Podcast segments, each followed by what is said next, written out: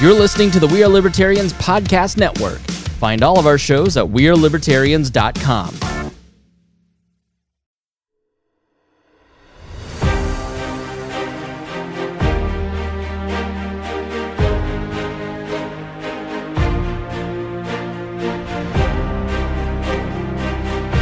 I have a question for you. What will your legacy be? Will you be remembered for your commitment to liberty? Or will you waver at the sight of adversity? Will you hold the line and stand for truth no matter how popular it may be? Or will you bend to peer pressure? Will you let your faults and failures define your story? Or will you overcome your challenges and push forward in pursuit of something greater? Will you stand firm and be a champion of freedom? Or will you let it be said that you did nothing? Throughout our history, ordinary people have risen to the occasion to do extraordinary things in the name of liberty. These people were not perfect, far from it. Yet, in spite of their faults and failures, they never looked back. No matter how many times they fell, they continued to get back up. This is their legacy. Because of their commitment, our world is more free. Each and every one of us has the power to follow in their footsteps. It's up to us to pick up that torch. John Adams often gets the short end of the stick among his fellow founders. Granted, much of this was self induced. During the debates leading up to independence in 1776, he earned a reputation as being the most brash and disliked delegate in Philadelphia. Although he was America's second president, he was the only president from the founding era, in other words, the first five, not to secure a second term. This was because of his actions surrounding the Alien and Sedition Acts of 1798 and the Quasi War with France. His presidency also happened to be sandwiched in between the two titans of the Revolution, George Washington and Thomas Jefferson, making it easier to be overlooked.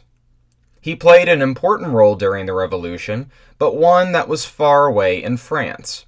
Additionally, any claim to his role in French support for the American cause was overshadowed by Benjamin Franklin. He can't even claim to be the most influential or popular Adams in his day. That honor was secured by his cousin, Samuel Adams, who became known world over for his role in cultivating the American Revolution. Despite his important role, he wasn't the only one who wrote the Declaration of Independence. He wasn't in the country for the crafting or the signing of the Constitution either. Nonetheless, John Adams proved to be highly important and influential among the founding fathers in very key ways. He was one of the earliest and loudest voices for independence from Great Britain. He was responsible for the roles that many of the other key founding fathers played.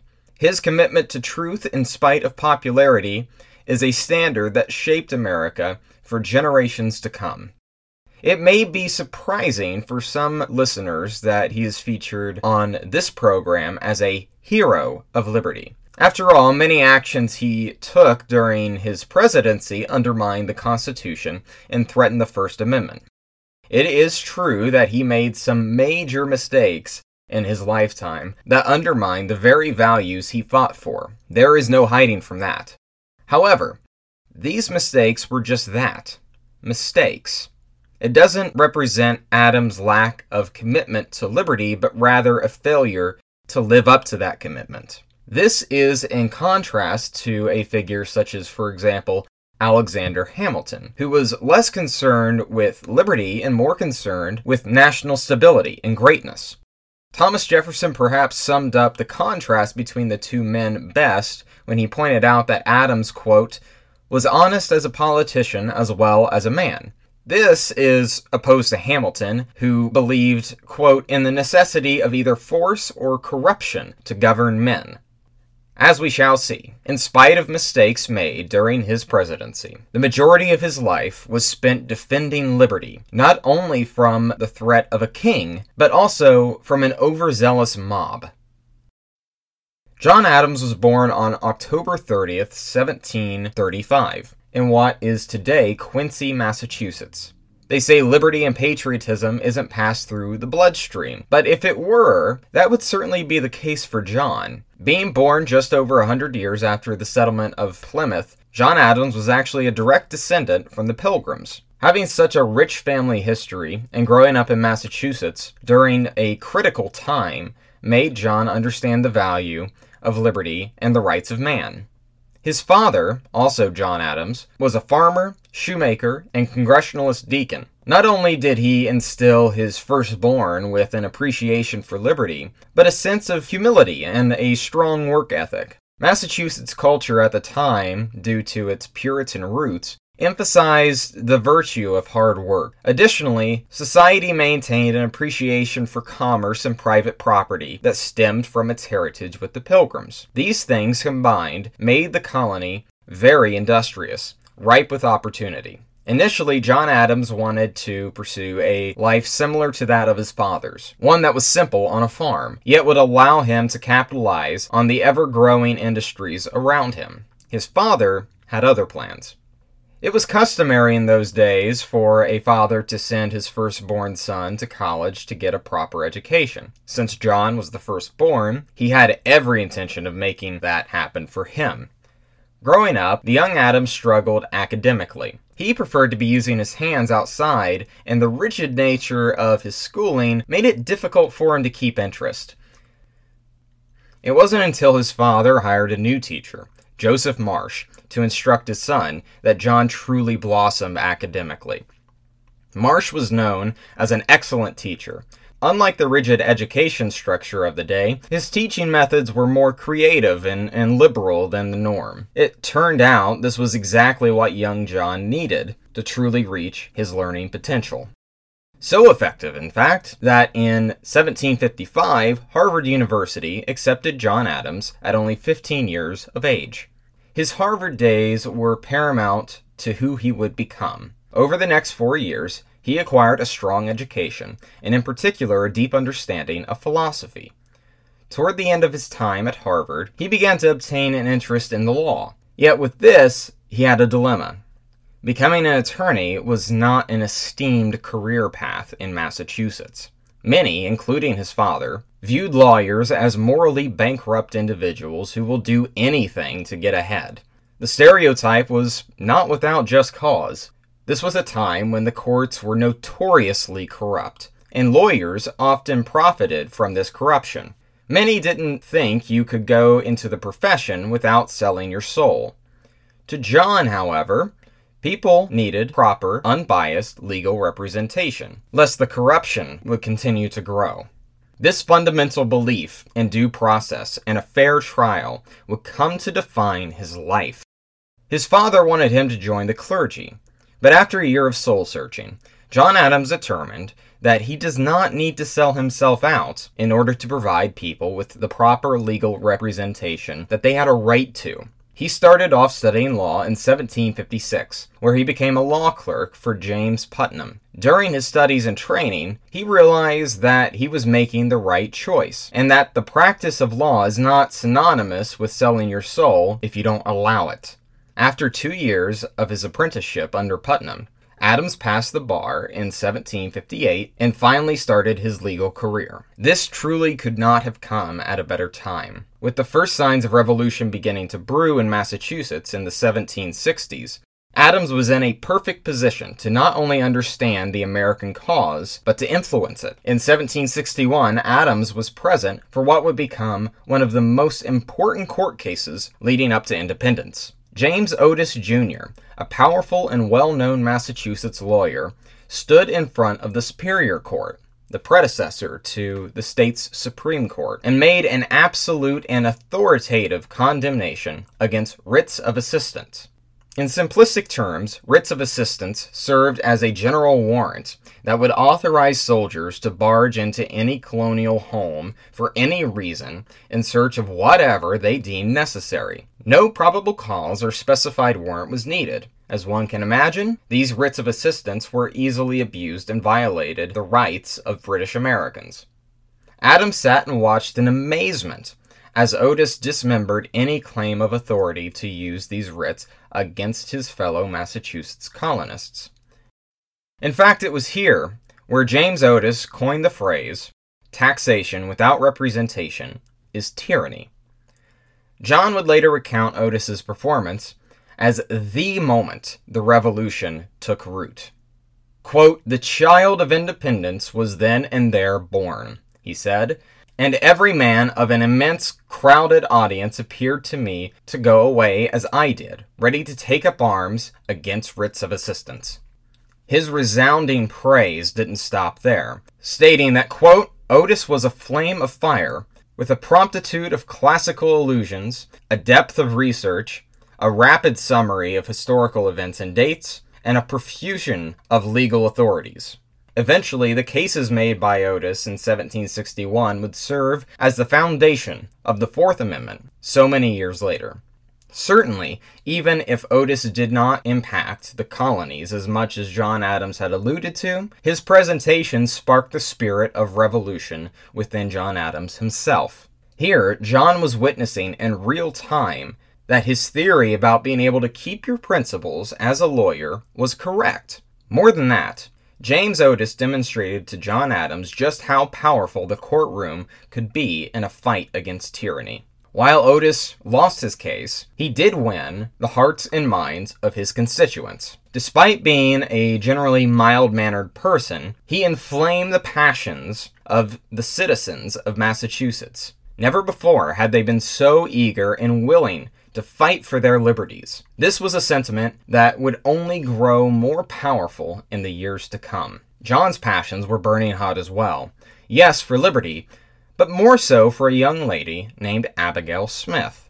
John met Abigail in 1759 after journeying to her parents' homes with his friend, Richard Cranch. While Richard was engaged to Abigail's older sister, Mary, and was thus the reason for their visitation, John didn't want anything to do with the Smiths, including Abigail. John, who is never exactly known for his friendliness nor his manners, was nine years older than she was, who was only 15 at the time. Yet this wasn't the last time the two would meet. Richard ended up marrying Mary, and John had the opportunity to get to know Abigail and her family much better leading up to the wedding. As she matured over the next few years, John would begin to form romantic feelings for her.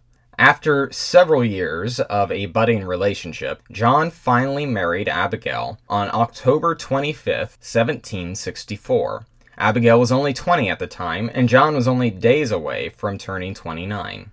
Their union would go on to prove to be one of the strongest and most important in America's founding. Despite living in an age where women were expected to sit back and let the man lead the household, Abigail was well ahead of her time. While she was capable of being domestic, she was also incredibly intelligent and frequently pushed and challenged John to his true potential.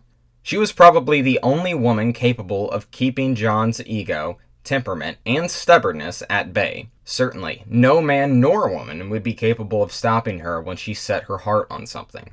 Another unique aspect of their relationship, at least unique for their day, was that they were as much genuine friends with each other as they were lovers. John valued her insight and company as much as, and oftentimes more than, his fellow founding fathers. His letters to her would open with, My dearest friend, before detailing his unadulterated affection for her. As John would later tell Abigail how full she made his heart, he wrote that, quote, the early possession you obtain there, and the absolute power you have ever maintained over it, leaves not the smallest space unoccupied. Abigail's love, affection, and friendship with John would prove to be vital in his successes. She would often at times be the only one willing to provide it. This was certainly the case in the Continental Congress, where he found it all too easy to make more enemies than friends. His brash, hot headed, stubborn nature left many others in Philadelphia irritated and at times outraged with John leading up to independence. Yet his brashness may have been exactly what his fellow representatives needed. Of course, John had no problem taking things a step too far, but most of the time he would boldly say the unpopular truths that needed to be said. Adams knew that reconciliation with the British was foolish and a waste of time. Even after the war broke out, many were hoping that the colonists and Great Britain would find peaceful ways to make amends and reunite as one country. not John Adams. He took no issue being perceived as the bad guy if it meant making the case for independence. Once they heard it, it could not be unheard. The greatest mistake he thought he could have made is to say nothing in the face of British oppression. This was the exact opposite approach of Thomas Jefferson, who supported independence but sat and listened to the debates on the main floor without input. It was exactly because of this opposite approach that made his support for independence so powerful when it occurred. No longer did it appear that only the hot headed Adams was foolishly railing for separation. With the support of the more leveled Virginia delegation, it was a very serious proposal. His actions leading up to the summer of 1776 further demonstrated his commitment to what he perceived is right and true in the face of popularity. Yet his brash personality did not lack a sense of self awareness. He knew he was right, but he also knew that he stepped on too many toes to be the face of independence in Congress moving forward. As it became time to write the Declaration of Independence, he approached Thomas Jefferson to pen the document. As detailed in last week's episode, Jefferson was a far superior writer, but he was also well liked and respected, unlike Adams. Virginia was also the most crucial state to secure support over. It was easily the biggest and wealthiest colony in 1776, and their delegates were some of the most renowned in Congress.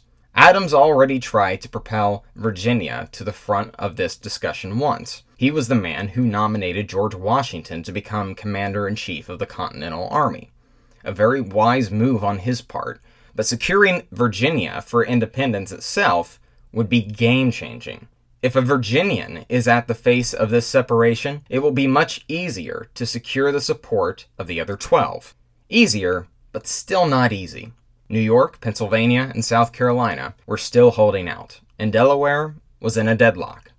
John Dickinson of Pennsylvania proved to be the antithesis of John Adams. A man bound by his principles and conscience, except in his case, this meant not supporting independence. He believed the British were oppressive, without question, but refused to support separation until every peaceful measure was exhausted. In his mind, that had yet to be the case, despite the fact that the colonies were already at war with Great Britain at this point. As the vote for independence neared, John Dickinson knew he was in the minority, but that didn't matter to him. He refused to support something so world altering if he didn't fully believe in it. He knew that popular support was with independence, and offered a bit of foreshadowing concerning his future political career. Quote, My conduct this day, I expect, will give the finishing blow to my once too great, and my integrity considered, now too diminished popularity. He stood against independence on July 1st during the pre vote to measure where everyone else stood. Still, it was becoming hard to fight against the inevitable, especially when British actions were perpetually getting worse by the day. In the end, he didn't vote in favor of independence. But he didn't stop it either. He abstained, and in doing so, secured Pennsylvania as a yay vote. With the biggest opponent to independence, and to John Adams, out of the way, the other states fell in line. Only New York didn't vote for independence, citing a lack of instruction from their state assembly. The state abstained. With no nay votes to derail it, independence passed on July 2nd, 1776. John Adams, once the most hated man in Philadelphia, successfully convinced the American colonies to form a new nation. Despite being his primary rival, Adams held no ill will toward Dickinson. He recognized his deep conviction and found him to be a man of honor, despite that conviction landing him on the other side of the issue of independence. That quote, Mr. Dickinson's alacrity and spirit certainly become his character and sets a fine example. Rather than sign the declaration, John Dickinson left Congress to join the militia, committed to defending his countrymen. After this historic event, John Adams fought for his country as well, but not in a physical manner. In 1778, John Adams and his son, John Quincy Adams, left America for a diplomatic mission to France. If America was going to secure independence, it needed international support. However, to say that John wasn't prepared for the cultural shock that awaited him in France is an understatement. John was a humble, if brash man from Puritan, Massachusetts. He grew up in a culture that still valued modesty and hard work. France was everything that John was not full of pomp and ceremony, and let's just say a more fluid moral code. Adams was prepared to get down to business for the sake of his country. What he didn't understand is that in order to get down to business in 18th century France, he had to woo them over first. To make matters worse for him was that Benjamin Franklin understood this all too well and was happy to oblige. Dr. Franklin arrived before John did and was leading the negotiations. As someone who was already internationally famous, especially in France, he fit in wonderfully. This irritated Adams a great deal, feeling as if Franklin cared more about his own personal indulgences than he did the American cause. Unfortunately for Adams, his services weren't really required anyway. Before he even reached France, an alliance was already secure for the American cause. Later that year, Congress dissolved the French Diplomatic Committee and made Franklin the first ambassador to France. While happy for the cause, Adams couldn't help but feel stepped on. Still, his time in Europe wouldn't be a total waste. He traveled to Holland in an attempt to secure a loan from a country other than France. He feared that too much dependency on them would only have America trade British shackles for French. His efforts proved to not reap much success at first. The Dutch had no intention of ruining their relationship with one of their best trading partners, no matter how much they believed in the American cause. However, after Washington defeated Lord Cornwallis at the Battle of Yorktown, thus winning the war, things changed. Now that they were no longer at war with one another, the Dutch recognized America as a nation, and Adams was finally able to secure a loan. John Adams continued to serve in a diplomatic capacity for the United States and Europe throughout the 1780s. He returned to France to help negotiate the Treaty of Paris in 1782, which outlined the terms for peace between Great Britain and America, as well as France. From there, he served as the first ambassador to Great Britain, a role that suited him much better than the French ever did. This was arguably an even more important role than Franklin as the French ambassador, as establishing commerce and diplomacy with a former adversary is the first step in preserving a lasting peace. He remained in London from 1785 to 1788, when he would finally return home and see his children after so long. This was also the reason for Adams' absence during the Constitutional Convention. He returned to his farm in Massachusetts, but it wouldn't be long before public life would call his name again. In 1789, John Adams was elected as Vice President of the United States, serving under George Washington. The man Adams helped to elevate to new levels of greatness was now about to return the favor. Although serving as Washington's vice president set Adams up to succeed him when the time came, he became quite disgruntled with his governmental duties, or should I say, his lack thereof. As a man who needed to do something at all times, he came of the opinion that the vice presidency is, quote, the most insignificant office that ever the invention of man contrived, or his imagination conceived. He perhaps should have been more careful for what he wished for. Toward the end of Washington's administration, and leading into the beginning of his own, the revolution in France was truly heating up. Their revolution quickly showed how different it was from America. Not separation, but overthrow. Not independence, but vengeance. Still, the French enjoyed the support of many Democratic Republicans in the United States, including his dear friend Thomas Jefferson. Adams deeply feared the threat of mob rule. His entire life, he stood for what was right, whether he had all the support or none. That which is popular isn't always right, and that which is right is not always popular. This conviction worked to his benefit during the lead up to independence. Now, it would be his downfall. As he became president, he remained committed to curbing the threat of insurrection and French sabotage. After the French attempted to bribe an American diplomatic committee in order to maintain peace, the country became irate. The Federalist Party controlled the federal government. They saw this as their opportunity not just to thwart the French, but to thwart Jefferson's Republicans. Congress passed four bills. Three of them dealt with foreign nations and enemy aliens. But the most disturbing act passed was the Sedition Act of 1798. This bill criminalized speech or press against the federal government that was deemed dishonest. What constitutes as dishonest? As it turns out, anything the federal government didn't like.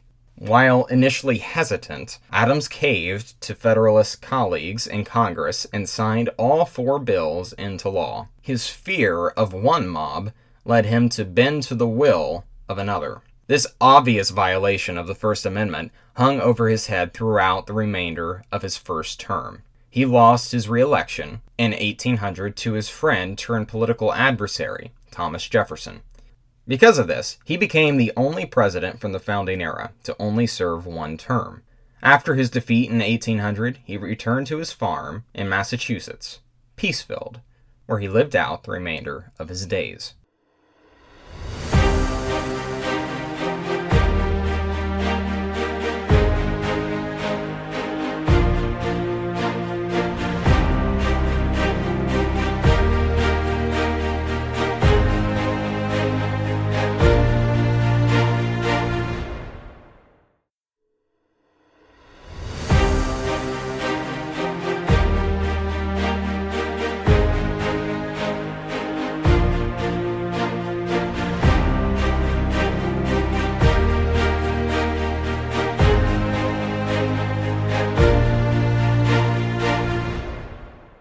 John's episode with the Alien and Sedition Acts are an unfortunate stain on an otherwise extraordinary life. But it was rooted in noble intentions, no matter how misguided or ill informed the final result was. Throughout his life, one guiding light had defined his character. He refused to let any mob or moment of popularity tell him what is and isn't right if it violates what he believes to be true. While most of the other founders were primarily concerned with power concentrated too much in one man or small group of people, Adams was concerned with just the opposite. He was all too aware that tyranny of the majority can be just as vicious, if not occasionally more so. After all, was this not the case in France that led to numerous deaths by means of guillotine? One man, in theory, can be reasoned with. Reason is nowhere to be found at the heart of an angry mob, only fierce passion. This can, of course, be capitalized for a righteous cause, but there always runs the risk of swinging too far in the other direction. John Adams held the position that liberty is not something that should be decided by the whims of the majority. Rights were not up for public discussion. Although he failed to strike the important balance between liberty and authority at the end of his career, it remained something that he felt deeply about. In fact, defending the rights of unpopular people during a turbulent time was arguably the most pivotal event that gave birth to his career. To understand that story, we have to go back to Boston in 1770. In the decade after James Otis's powerful case against writs of assistance, the Massachusetts colony became notorious for protests and rebel activity. Great Britain didn't do much to cool off the temperament either. After the end of the Seven Years' War in 1763, Parliament passed the Stamp Act in 1765 in an attempt to pay off their war debts.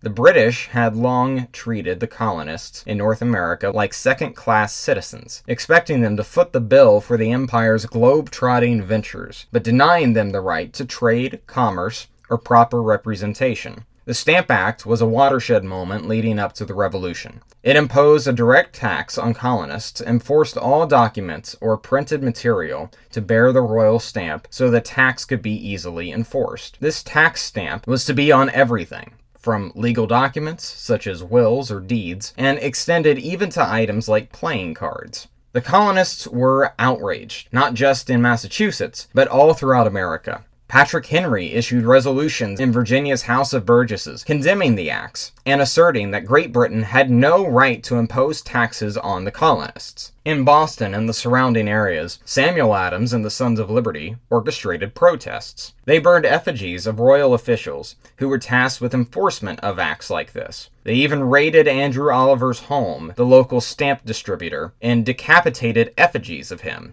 In order to prevent open rebellion, Parliament repealed the Stamp Act in 1766. But in doing so, they also reasserted their taxing authority over the colonists. One step forward and two steps back. The following year, Parliament again did just that. The Townshend Acts passed in 1767 and imposed indirect taxes on British imports, such as paper, glass, paint, and primarily tea. Bostonians weren't to be fooled, and protests re-emerged. This time, the British anticipated this and increased their military presence in the city of Boston, further escalating tensions with the already outraged populace. Boycotts took place against British imported goods as a result, on top of the occasional angry mob. In 1769, much like with the Stamp Act, Parliament repealed the Townshend Acts in an attempt to calm down the residents. They removed taxes on most British imports, all except for a tax on tea. By this point, any potential that the British had to subdue the colonists in Massachusetts was lost. They could see through the charade that Parliament was playing. They weren't interested in the well being of the people in America, they only cared about keeping royal subjects in line. They would try to bargain and appease at first, but once that failed, the threat of force was on deck. The military presence in Boston continued to grow. The people of Boston would call the soldiers lobsters and throw objects at them. Objects that were as harmless as snowballs, or as dangerous as rocks and glass. Tensions reached a new height in the winter of 1770 when a mob took a protest to a local loyalist store on February 22nd. A redcoat fired into a crowd to break up their presence. The bullet hit and killed an 11 year old boy. All hell broke loose after this. Patriot propaganda depicted British troops slaying children. The people of Boston were sent into even more of a frenzy than they ever had been before. Clashes with citizens and troops intensified throughout the next several weeks.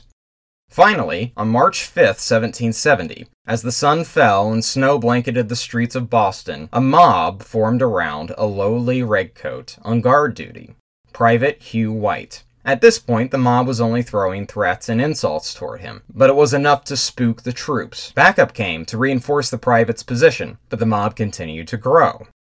As things escalated, they began to throw mostly snowballs, but took it a step further and threw ice, rocks, and other hard objects. Captain Thomas Preston positioned the troops into formation as to fend off against the unruly mob.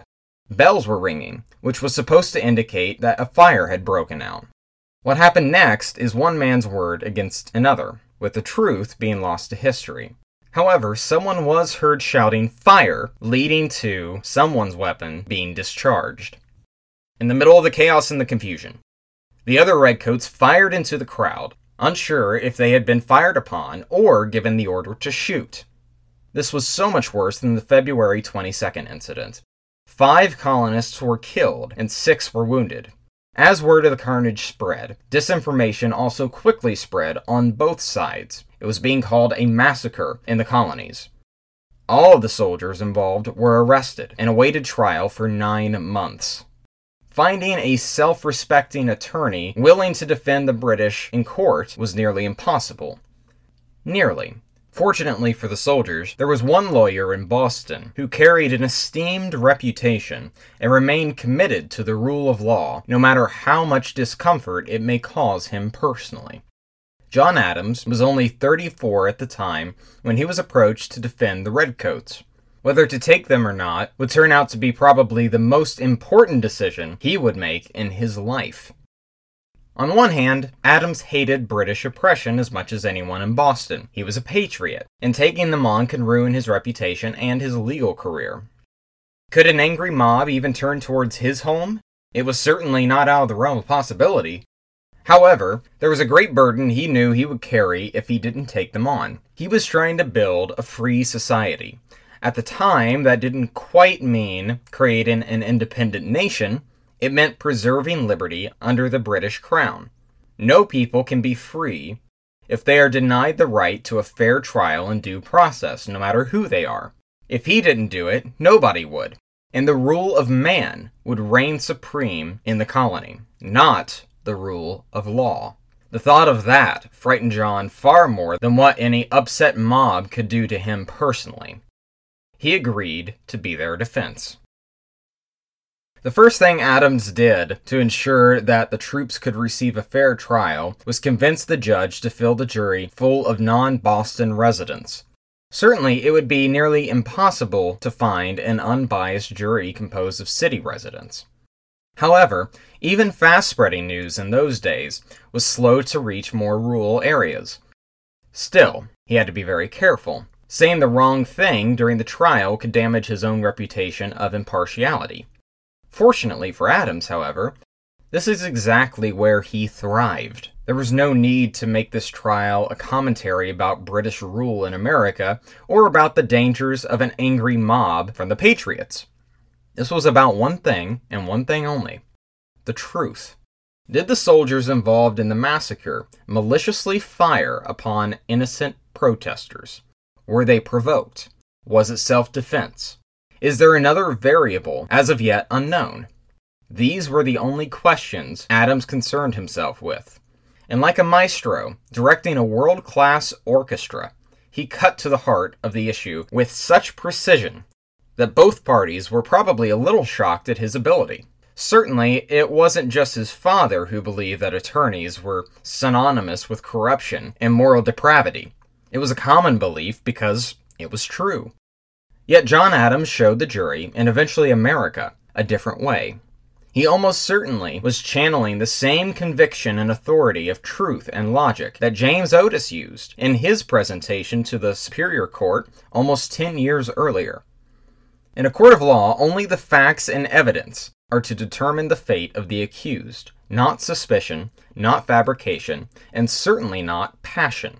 At a time when this standard was nearly non existent, John Adams blazed a key trail for freedom in America. As he made his case, he questioned witnesses and forced everyone in the courtroom to look at what many refused to accept. As he neared closing one of his arguments before the jury, Adams told them that, quote, I will enlarge no more on the evidence, but I submit it to you. Facts are stubborn things and whatever may be our wishes, our inclinations, or the dictates of our passions, they cannot alter the state of facts and evidence. His commitment to the truth made the verdict undeniable, at least to the jury. Most of the soldiers were found not guilty, citing self defense and a reasonable fear for their safety. As for Private Hugh White and Captain Thomas Preston, they were found guilty of only manslaughter, an accidental death, not premeditated or malicious. Their punishments were to be branded on the thumbs. Adams had successfully gotten the jury to put aside any passions they may have and let the facts fall where they may in perhaps the most passionate criminal case of his day. Furthermore, his clear, unbiased actions during the trial also managed to convince the public that justice had indeed been served, no matter what they may have preferred the outcome to be. The result was that no violence or retaliatory mob broke out. As for Adams' career, it actually strengthened his reputation as both a lawyer and a patriot who was committed to the cause. If a man like John Adams could look at such a heated case objectively and defend the British successfully, more credibility was then given to the patriot cause.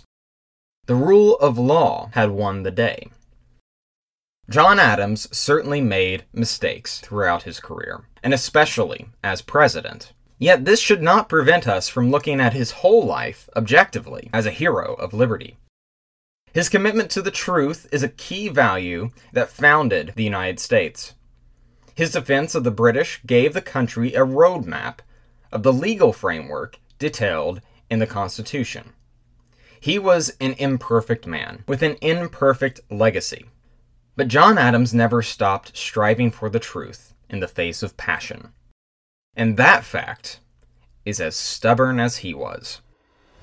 Thank you, ladies and gentlemen, for tuning in to this week's edition of Profiles in Liberty.